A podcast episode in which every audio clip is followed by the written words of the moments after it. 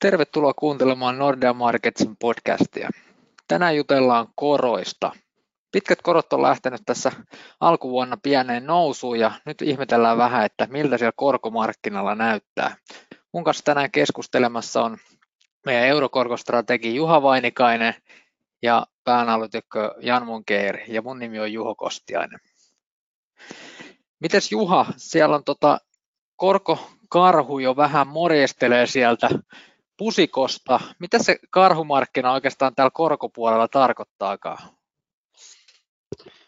Joo, terve vaan kaikille. Ja tota, tota karhuahan mä oon, mä oon käyttänyt kuvittamassa analyysejä ja esityksiä, sillä saadaan vähän, vähän kevennettyä ja, ja hyvää mieltä. Ja tota, karhu, karhumarkkinahan korkopuolella menee, menee tota niin kuin bondimarkkinaan mukaan, eli nyt kun, nyt kun korot nousee, niin, niin bondien hinnat laskee ja, ja, ja sieltä, se, sieltä se karhumarkkina sitten tulee. Ja toi, että karhu ryntää pusikosta, niin, niin näähän tulee nämä, nämä korkojen nousumarkkinat aina kuitenkin pikkasen, pikkasen yllättäen, niin se sopii myös siihen. Joo, tosiaan ne korot on vähän noussut, niin minkä, minkä verran toi pitkä korko nyt euroalueella tai Jenkeissä on, on nyt noussut, että puhutaanko me jo tota merkittävistä noususta ja millaisia ne tasot tällä hetkellä nyt on? Joo, eli, eli nyt jos katsoo, katsoo tota Yhdysvalloista ö, pisimpiä valtionlainakorkoja ja koronvaihtosopimuksia, koronvaihtosopimusten korkoja, niin, niin jopa semmoista 50-60 korkopistettä nousua on nähty, nähty tota, tämän vuoden puolella. Yhdysvalloissahan toi 10 vuoden valtion viitelainan korko, niin se on oikeastaan noussut, se on loppujen lopuksi kohtuu tasaisesti noussut elokuun alusta, ja silloinhan oltiin, oltiin melkein puolessa prosentissa, ja, ja, ja nyt toi, toi Jenkkien kymppivuotinen treasury-korko, niin se on lähes 1,4 prosenttia. Eli, eli tuossa on tullut jo lähemmäs lähemmäs 90 korkopisteen liike. Ja, ja, ja, ja tuossa pidempää aikasarjaa kattelin, niin silloin kun Fedillä oli edellisen kerran nollakorkopolitiikka käytössä, eli joulukuusta 2008, siis siitä finanssikriisistä sinne, sinne 2015 joulukuuhun, niin sinä aikana tuo kymppivuotisen treasury-koron matalin noteraus oli keskellä pahinta eurokriisiä, ja, ja, ja silloin, silloin taso tuli suurin piirtein samat mitä nyt. Että nyt jos tuosta vielä pikkasen noustaisi, niin palattaisiin siihen, siihen en, edellisen nollakorko politiikan ajanjakson pohjatasoille. Eli, eli kyllähän nämä, nämä jenkkikorotkin vielä, jenkki, pitkät jenkkikorot, niin on, on aika matalia, puhumattakaan sitten, sitten tota, eurokoroista. EKPn talletuskorkohan on, on tota, miinus puoli prosenttiyksikköä ja viime vuoden viimeisellä neljänneksellä Saksan kymppivuotinen oli suurimman osan ajasta sen, sen alapuolella, eikä nytkään olla kuin noin miinus 0,3 prosentissa. Joo, eli Amerikan maalla on vähän nopeammin, nopeammin tultu ylöspäin ja tota, Euroopassa hitaasti, mutta varmasti lähettyy sitten peräs, perään. Otetaan tota Janne mukaan keskusteluja. Te Janne viime viikolla vai oliko toissa viikolla, niin Tuulin kanssa teitte inflaatiosta podcastin, niin onko se inflaatio-odotusten nousu ollut se tärkein ajuri tässä korkojen nousun taustalla vai onko siellä myös muita syitä, mitkä näitä pitkiä korkoja nyt tässä vaiheessa nostaa? Joo, moikka. Se, sehän, se on ollut ehkä tämmöinen vähän pidempään jatkunut tekijä, että niin tämä oikeastaan viime aikojen korkojen nousu, niin nyt on nähty, nähty Euroopassakin liikettä reaalikoroissa, inflaatio on ollut nousussa vähän pidempään, että et kyllähän tällä tavalla, jos katsoo yksi yhteen markkinahinnoittelua, niin, niin sieltä voi sanoa, että mikä on milloinkin ajanut, mutta kyllä mä sanoisin, että tässä isossa kuvassa, niin toki se inflaatio nousu on siellä myös ollut, ollut niin taustalla, että, että varmasti mietityttää sijoittajia ja inflaatiosta tulee paljon kysymyksiä ja, ja, ja niin kuin on ilman muuta huolet kääntynyt sen suhtaan, että kuinka paljon tästä inflaatio kiihtyy. Että jos tuossa silloin koronan alkuvaiheessa pelättiin taas deflaatiota, niin kyllä niin kuin nämä huolet on taas siirtynyt enemmän sen inflaation suuntaan suuntaan, mutta että, että niin kuin nyt tosiaan etenkään, etenkin viime aikoina, niin se ei ollut pelkästään inflaation vetämää, tai itse asiassa viime aikoina ne on ollut reaalikorot, mitkä on noussut, että inflaatio-odotuksissa on jopa nähty niin kuin pieni korjaus alaspäin samaan aikaan, kun reaalikorot on noussut. Joo, joo, eli inflaatio ajaa, no inflaation hallintahan on tuolta keskuspankin ydin, ydinhommaa ja tietysti tämä korkojenkin asettaminen lyhyessä päässä, mutta nyt viime vuosina enemmismäärin myös pitkässä päässä on ollut tota, keskuspankkien agendalla, niin miltä Janne nyt näyttää, että tuleeko keskuspankit reagoimaan tähän korkojen nousuun USAssa tai euroalueella, että riittääkö siellä malttia vai yritetäänkö painaa korkokäyrää alaspäin myös sieltä pitkässä päässä, nyt kun korot näyttäisi vähän niin kuin luonnollisemminkin nouseva? Joo, sitähän on tehty tässä jo pitkään keskuspankkien toimesta, että voikin ajatellakin, että, että niin kuin nyt etenkin koronan myötä, kun rahapolitiikka oli jo kevyttä, niin ehkä keskuspankkien tärkein tehtävä oli pitää ne pitkät korot ja valtioiden rahoituskustannukset matalina, jotta valtiot voi sitten elvyttää finanssipolitiikalla, mikä on sitten ehkä purrut tässä koronan runtelemassa taloudessa huomattavasti rahapolitiikkaa paremmin. Mutta nyt on mun mielestä mielenkiintoista se, että, että niin kuin Fed ja EKP suhtautuu täysin eri, eri tavoin tähän, tähän korkojen nousuun. Et meillä oli Fedin Powell ää, eilen puhumassa tuolla tota, ää, USA-senaatissa, ja siellä hän käytännössä kertoi, että tämä pitkien korkojen nousuhan on, on niin kuin hyvä asia, että, että se kertoo positiivista merkkiä siitä, että, että markkinoilla uskotaan talouden toipumiseen. Eli ihan oikein hän, hän niin kuin otti, otti tai tulkitsi tämän korkojen nousun, että kyllähän se kertoo sitä, että, että talous- ja inflaationäkymät on piristynyt, sen takia pitkät korot nousee, ja hän tulkitsi tämän positiivisesti ja käytännössä näytti vihreätä valoa, valoa että hei, korkojen nousu voi jatkoa, jatkua. Toki hän samalla kertoo, että Fed jatkaa näitä velkakirjaostoja, mutta että, että niin kuin viesti oli kuitenkin se, että, että niin kuin elvytystä jatketaan, mutta että tämä korkojen nousu, nousu on niin kuin hyvä asia, että se kertoo positiivista viestiä taloudesta.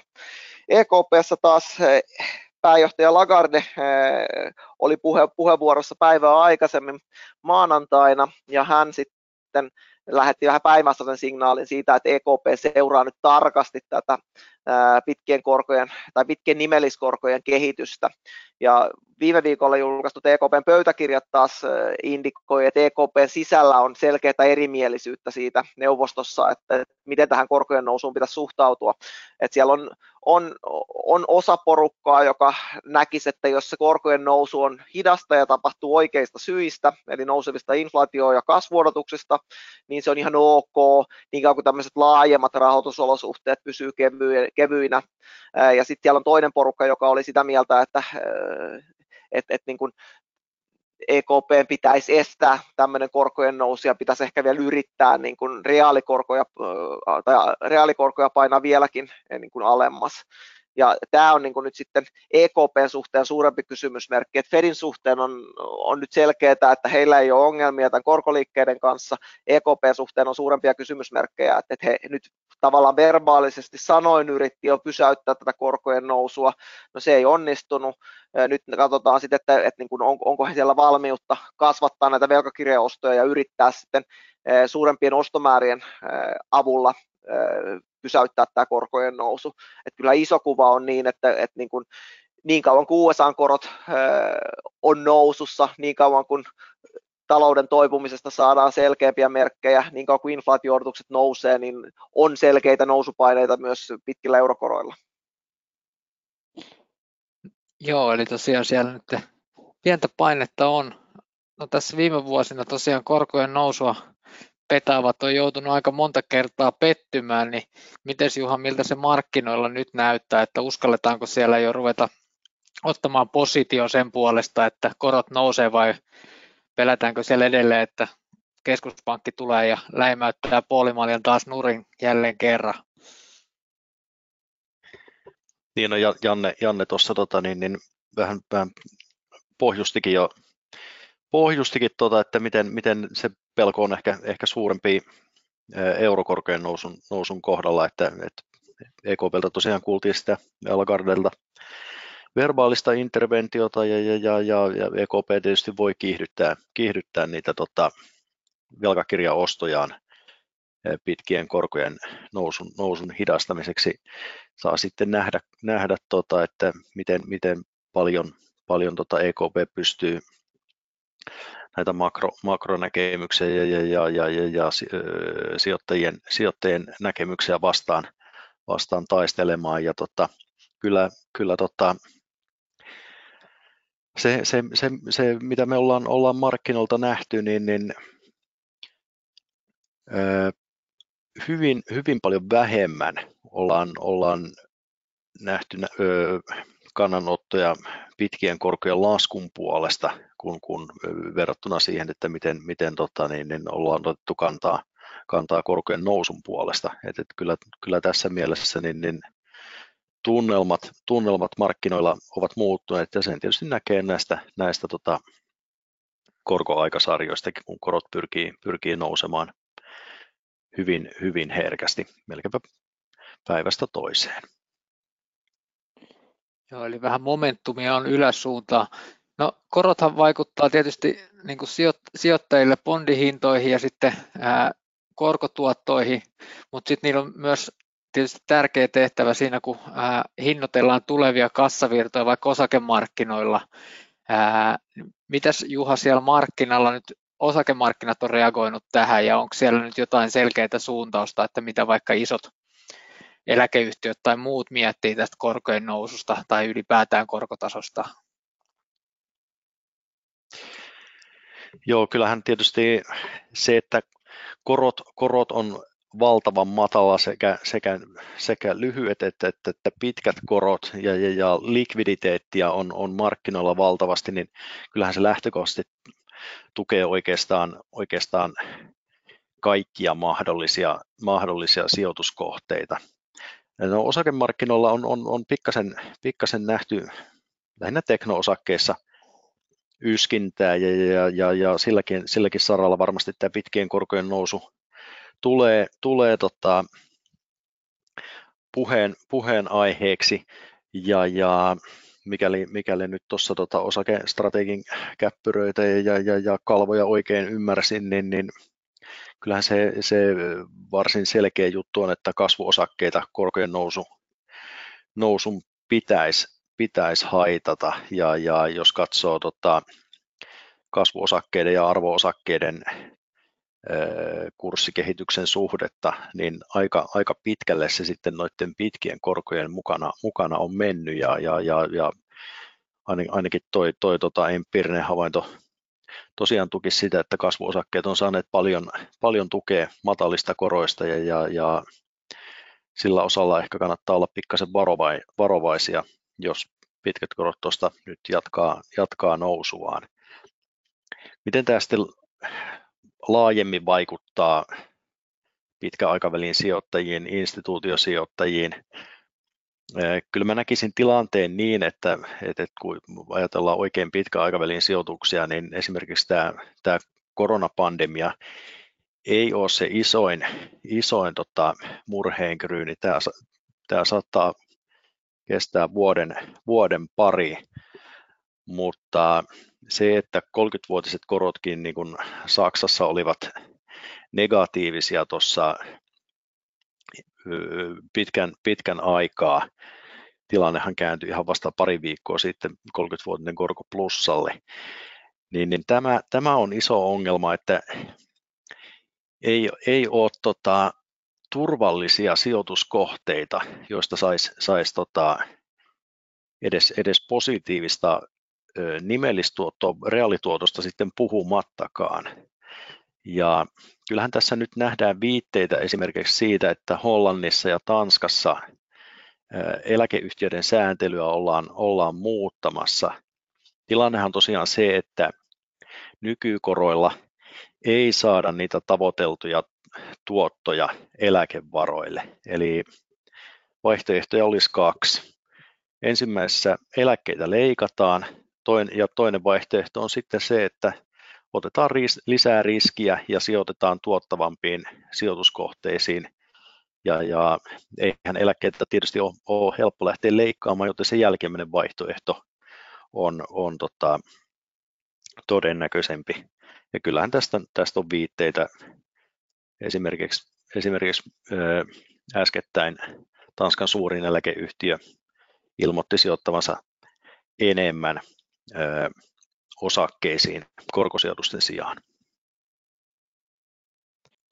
Joo, ei, kateeksi ei käy eläkesijoittajia, kun tosiaan nyt kun pitkät korot on pitkään laskenut, niin vaikka korot on ollut matala, niin se on tuonut arvonnousu kuitenkin bondeille ja sitä kautta tuottoa eläkeyhtiöille, mutta nyt kun korot pikkasen nousee, niin siellä bondien hinnat, hinnat laskee, mutta samalla se tuotto on aika minimaalinen, mitä siellä saa, että ymmärrän kyllä tanskalaisten ja hollantilaisten eläkeyhtiöiden huolen siitä, että miten tuottoa tulee. Ja samaten teknoosakkeissa, niin siinäkin tietysti se, että kun se arvo perustuu pitkälle tulevaisuuteen ää, menevissä kassavirroissa ja mitä korkeampi se diskonttokorko, niin sitä enemmän se sitten vaikuttaa, mitä pidemmälle se on niitä tulevia tuottoja siinä hinnassa mukana versus sitten ehkä muihin osakkeihin, jossa tasaisempi kassavirtakehitys generoi sen osakkeen arvon. Miten sitten tota, Janne, mitäs rajoitteita keskuspankille tulee? Luuletko, että Fedillä saattaa tulla pientä hikkaa, jos korot oikein nousee ja se vaikuttaa sitten pörssikursseihin enemmänkin, tai sitten vastaavasti euroalueelle. Täällähän tätä velkaa meillä on itse kullakin maalla ihan riittävästi. Jos korot alkaa nousta, niin se tietysti vaikuttaa sitten näiden maiden kykyyn rahoittaa itsensä, niin millaisia rajoitteita sä näkisit niin kuin näillä olevan keskuspankkien mahdollisuuteen antaa pitkien korkojen nousta? Joo, siis Fed, Fedhän on perinteisestikin aika herkkä osakemarkkinoiden heilahteluille, että jos siellä osakemarkkinoiden meno alkaisi hikotella pahemmin, niin todennäköisesti Fedin, Fedin tota, kommunikaatio muuttuisi aika nopeasti vielä niin kuin astetta kyyhkymäisemmäksi, eikä pelkästään kommunikaatio, että sitten voitaisiin toki lisätä näitä, näitä niin kuin bondiostoja, että sitten sit se ei ehkä enää nähtäiskään, että se kertoo niinkään hyvin, hyvin näistä tota, positiivisista talousnäkymistä, mutta kyllähän, kyllähän tämä tota, herkkyys, että kuinka herkkiä markkinoilla ollaan korkojen nousulle ja rahapolitiikan muutoksille, niin tulee joka tapauksessa vaikeuttamaan sitä Fedin, rahapolitiikan normalisoimista sitten joskus, kun siihen, siihen päästään. Et markkinoilla ollaan tosi herkkiä kaikille muutoksille kommunikaatioista, että siitä, siitä on muistissa vaikka tämä vuoden 2013 niin sanottu Taper Tantrum-episodi, kun silloin silloinen Fedin pääjohtaja Bernanke muistutti vaan varovaisesti, että Fedin pitää jossain vaiheessa lopettaa näitä velkakirjaostoja, niin siitähän tuli markkinoilla huimia liikkeitä. Toki tuossa on jossain määrin ehkä itseään tasava mekanismi, että, että, että niin kuin voisi myös ajatella, että jos se osakemarkkina alkaisi pahemmin hikotella, niin se ehkä sitten taas jarruttaisi sitä korkojen nousua, ainakin jos, jos korkojen nousua ajaa talousnäkymät jos korkojen nousua ja inflaatio-odotukset, niin sitten tietenkin voi olla, että tilanne olisi toinen, ja se olisi ehkä se pahin mahdollinen, eh, mahdollinen ympäristö, että, että niin kuin ei saata apua siitä, että, eh, että niin kuin korot itsestään korjaisi tavallaan alaspäin, eh, voisi lisätäkin painetta sille, että Fedin pitääkin muuttaa myös rahapolitiikkaansa, ja se olisi sitten eh, taas, taas niin kuin, eh, osakemarkkinoille hyvin, hyvin herkkä aihe. Ja euroalueella toki, niin kuin, niin kuin sanoit, niin nämä velkamäärien vahva nousu, esimerkiksi Italian tilanne, yleisestikin varmaan ajatellaan, että, Italian rahoituksen saatavuus nojaa hyvin vahvasti siihen, että EKP pitää huolen siitä, että merkittävä osa, osa niin kuin Italian velkakirjoista matkaa sinne EKP, toki, toki niin kuin, sijoittajien kautta jos EKP joutuisi nämä velkakirjaostot lopettamaan, niin, niin se olisi varmasti suuri haaste myös niin kuin Italian, Italian kannalta, mikä tarkoittaa sitä, että EKPkin tietää tämän eikä voi kovin helposti siihen, siihen tilanteeseen päätyä. Toki se toiseen suuntaan EKPlla on jotkut rajat siitä, että, että perussopimus rajaa sitä, että kuinka, kuinka tota, paljon EKP voi velkakirjoja ostaa, tai ainakin välillisesti näin. Niitä tarkkoja rajojahan me ei, meillä ei nyt tämän pandemia-ostojen suhteen EKP ei ole linjannut, mutta, mutta niin kuin ne rajat varmasti siellä on. Että kyllä niin kuin EKPllakin on liikkumavara on vähissä molempiin suuntiin ja tosiaan näistä viimeaikaisista kommunikaatioistakin käy ilmi se, että, että ainakaan kaikki EKP-neuvostossa ei ole niin halukkaita suuria velkakirjaostoja jatkamaan, että, että kyllä tästä, tästä tulee vielä joka tapauksessa vaikeaa, että, että tökki sitten talouden toipuminen vai, tai, tai niin kuin jatku pitkien korkojen nousu, niin, niin EKPlkaan tulevat päätökset ei varmaan tule helppoja olemaan. Joo, jos oli, jos oli tiukka eläkeyhtiöllä, niin aika kapea on käytävä keskuspankeillakin.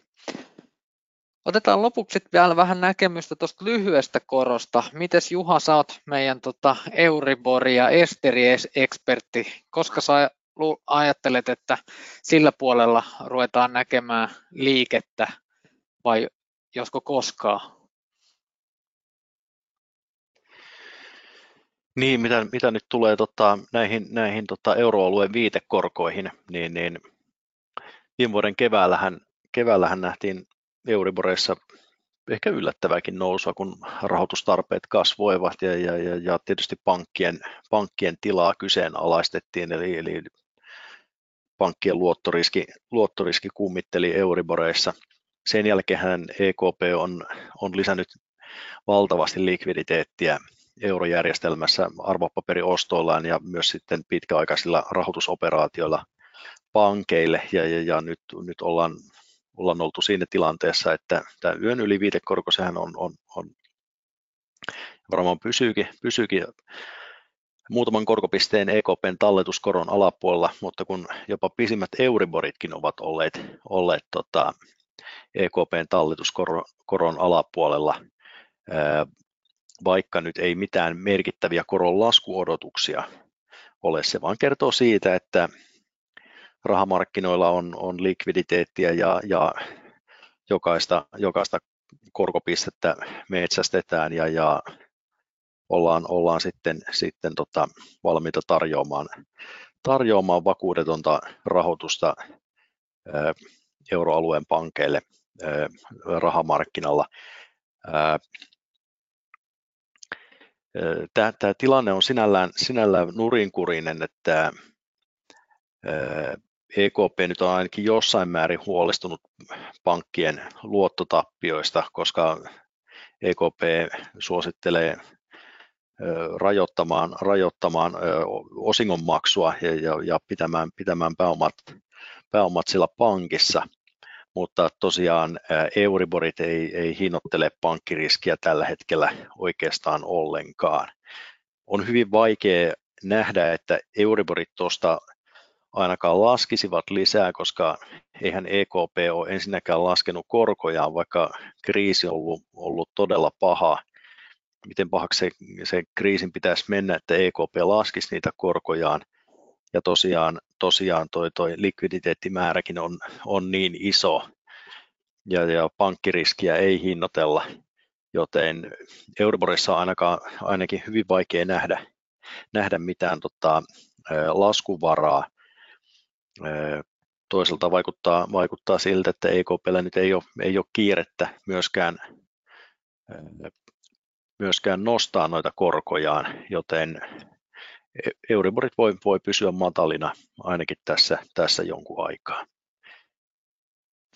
Mites Janne, teillä on nyt just tulossa uusi tota, korkopäivitys ennuste, miltä se näyttää nyt asuntovelallisen näkökulmasta, että onko 12 kuukauden Euriborissa odotettavissa plusmerkkisiä numeroita teidän ennustehorisontilta ja ehkä sitten vähän, että miltä se jenkkipuolikin näyttää. Joo, kyllähän toi taso, lyhyempään ennustaminen aika tasaiselta näyttää, että, että meidän ennustehorisonttihan nyt ei niin hirveän pitkälle vielä meekään, että se menee vaan tuohon ensi vuoden loppuun asti, eli kaksi vuotta, niin siihen, siihen tota, horisonttiin ei kyllä saada EKPltä koronmuutoksia ö, aikaan, eikä niin kuin sitten myöskään lyhyissä Euriboreissa kovin suuria liikkeitä. Fediltähän me vähän arvuutellaan, että, että niin kuin sieltä siihen horisonttiin voisi jo koronnosto sinne mahtuakin, että, että USAssa voisi sitten lyhyt, lyhyetkin korot sitten ehkä ensi, ensi vuoden loppua kohti liikahtaa, mutta että, että niin kuin, pitkissä koroissa ennustellaan sitten vähän enemmän, että sinne, sinne tota, saa jotain muutoksiakin aikaiseksi, mutta kyllä se suuri kuva on se, että Yhdysvalloissa koroilla on enemmän nousupotentiaalia, Euroopassa se korkojen nousu on huomattavan, huomattavan paljon hitaampaa, mutta kyllä se suunta on sitten kuitenkin sinne, sinne ylöspäin, ja, ja tosiaan kyllä ne riskit on kallellaan vaihteen vuoksi nyt sinne yläsuuntaakin, että, että, että niin kuin korot voi nousta, pitkät korot voi nousta nopeamminkin kuin me ennustetaan. Joo, kiitoksia. Erittäin hyviä analyysejä molemmilta korkojen noususta ja ää, viimeaikaisesta kehityksestä. Ja tosiaan nyt näyttää siltä, että se lyhyt korko toistaiseksi on pysymässä vielä siellä matalalla tasolla, mutta pitkässä, pitkässä päässä nyt sitten korot on lähtenyt jo pikkasen kipumaan ylöspäin ja oikeastaan tähän loppuun niin Juha voisikin kertoa sitten, että miten tähän nyt kannattaa tähän uuteen tilanteeseen suhtautua ja mahdollisesti sitten suojautuakin näissä korko, korkomarkkinoissa tapahtuviin muutoksiin? Joo, eli jos, jos mietitään, mietitään sitä lainojen korkoriskiä, niin, niin, niin ok, nyt, nyt näyttää siltä, että EKP, EKP ei, ei tota, korkoja liikuta, liikuta tota, ehkä, ehkä pari vuoteen, mutta se on toisaalta myös hinnoiteltu, hinnoiteltu markkinoilla.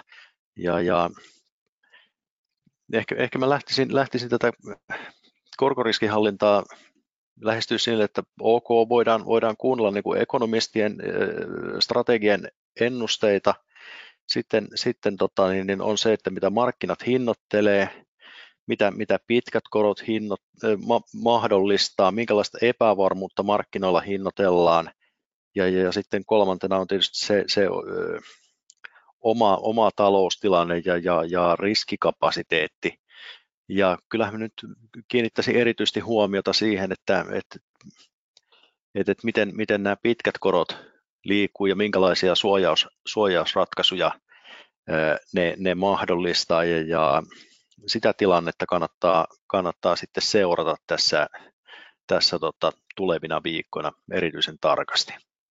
Se korkokäärä lyhyt päässä saattaa, saattaa olla aika, aika kuollutta vielä jonkun aikaa, mutta, mutta pitkissä koroissa tosiaan on, on liikettä ja, ja sinne se huomio kannattaa kiinnittää. Kiitoksia ja palataan seuraavalla kerralla taas uusin aiheen. Hyvää hiihtolomaa viikkoa kaikille ja moikka moi! thank you